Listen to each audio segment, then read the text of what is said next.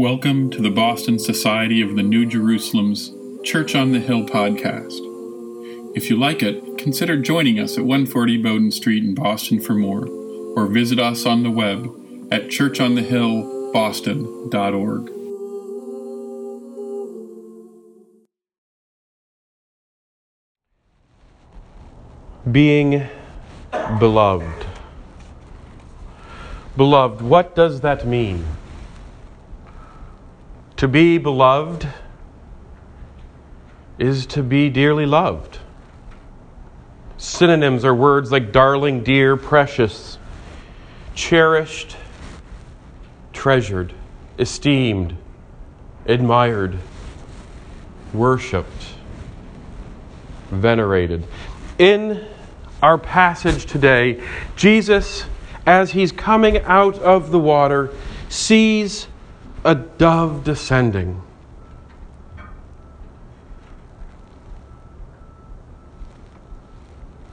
And says, and here's a word that says, You are my beloved. I have a question for you. What would you do if God came to you to be baptized? Maybe that's too difficult. Um,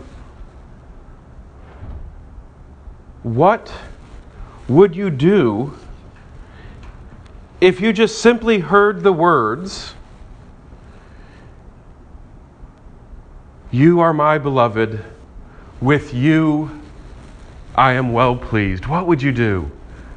How many people would say, This is the day to play my numbers? Right? How many people would say, God has told me I'm right, so do you know what that means I can do? I can tell everyone what to do, and people should listen to me because God said I am right.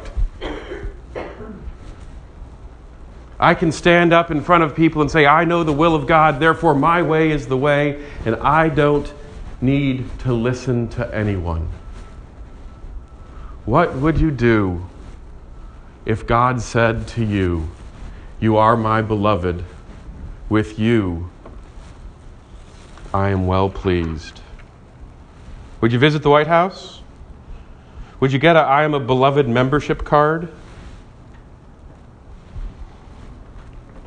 What would Jesus do?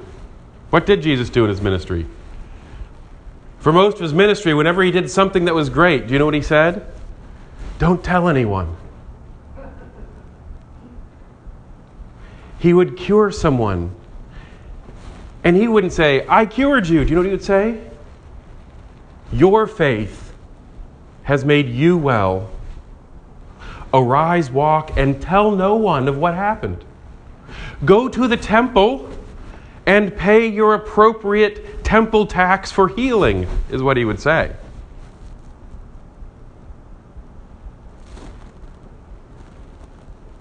He would wash people's feet.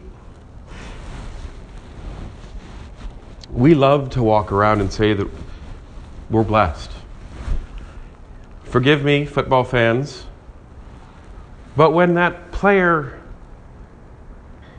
does a touchdown in the end zone and they celebrate, there are even some that try to celebrate in such a way where they give glory to God for what it is that they use an opportunity to show how God has blessed them in a way that's honestly not what I think Jesus would do.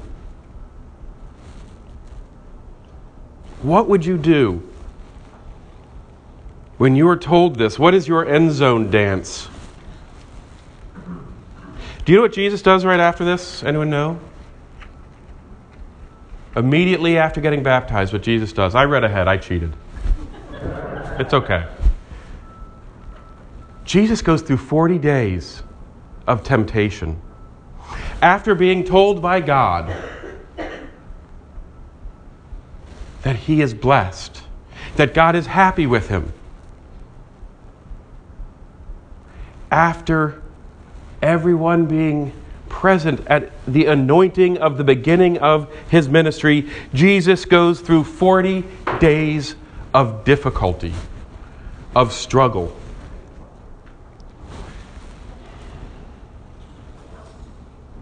Jesus is told he was beloved. All right, I'm going to give you something here. You are beloved. God loves you. God has created you to be an image and a reflection of God. God has created you out of love for the purpose of love. You are beloved. So here's my question for you. Now what? Simply getting baptized and going through an outside ritual does not make us better people. Simply knowing that we're loved. Guess what? To be loved takes work.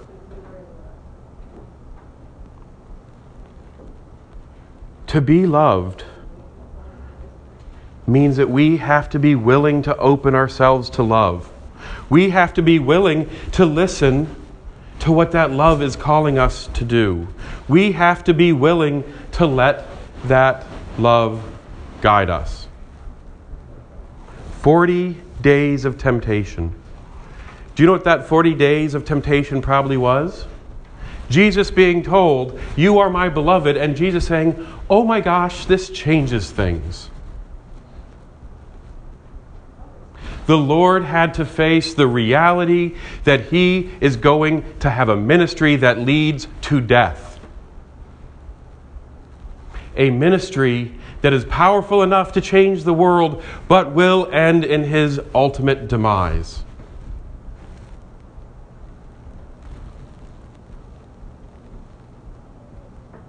The life that we think we want, if we open our hearts to what God wants us to do, is not what we want. But we battle. We have temptation. We have our time in the desert if we are willing to open ourselves up to what the Lord has to say. The Lord does not think everything you want is right. The Lord doesn't think everything I want is right either. Don't worry, I'm not attacking you. This world is full of dirt, which is why washing is so important in Scripture. We need to figure out where the dirt is, and we can walk down the street and get dirty without doing anything wrong. We get dirty just by the fact that we live. We get these preferences, we get these desires that put us in front of other people desires where we say, I don't care what my neighbor next to me is experiencing by what I am doing. We just simply say, My way is what's most important.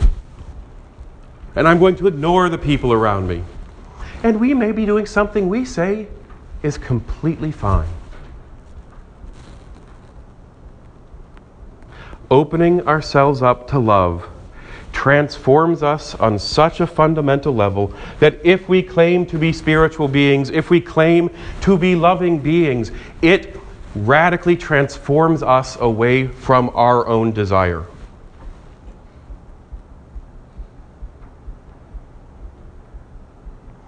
Baptism is not an instant fix to our lives. Being washed, being clean, does not mean that we all of a sudden free from responsibility for our actions. It does not mean we are free from the responsibilities of sin.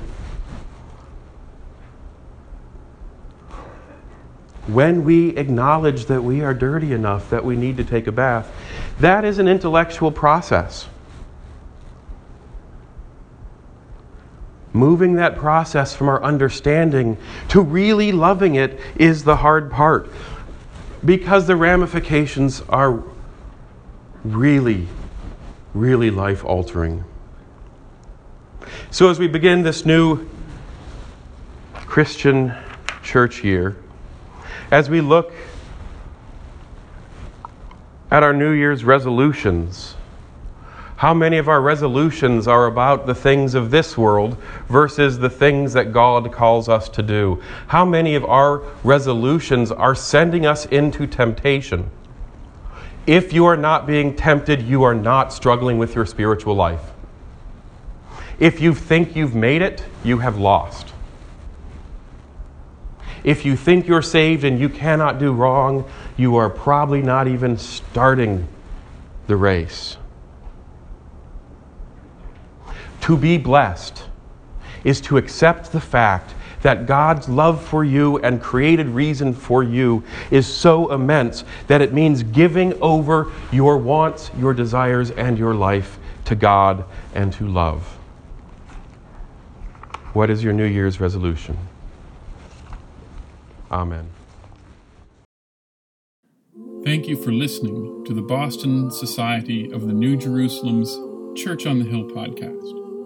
If you liked what you hear, consider joining us at 140 Bowdoin Street, Boston, for more, or visit us on the web at churchonthehillboston.org.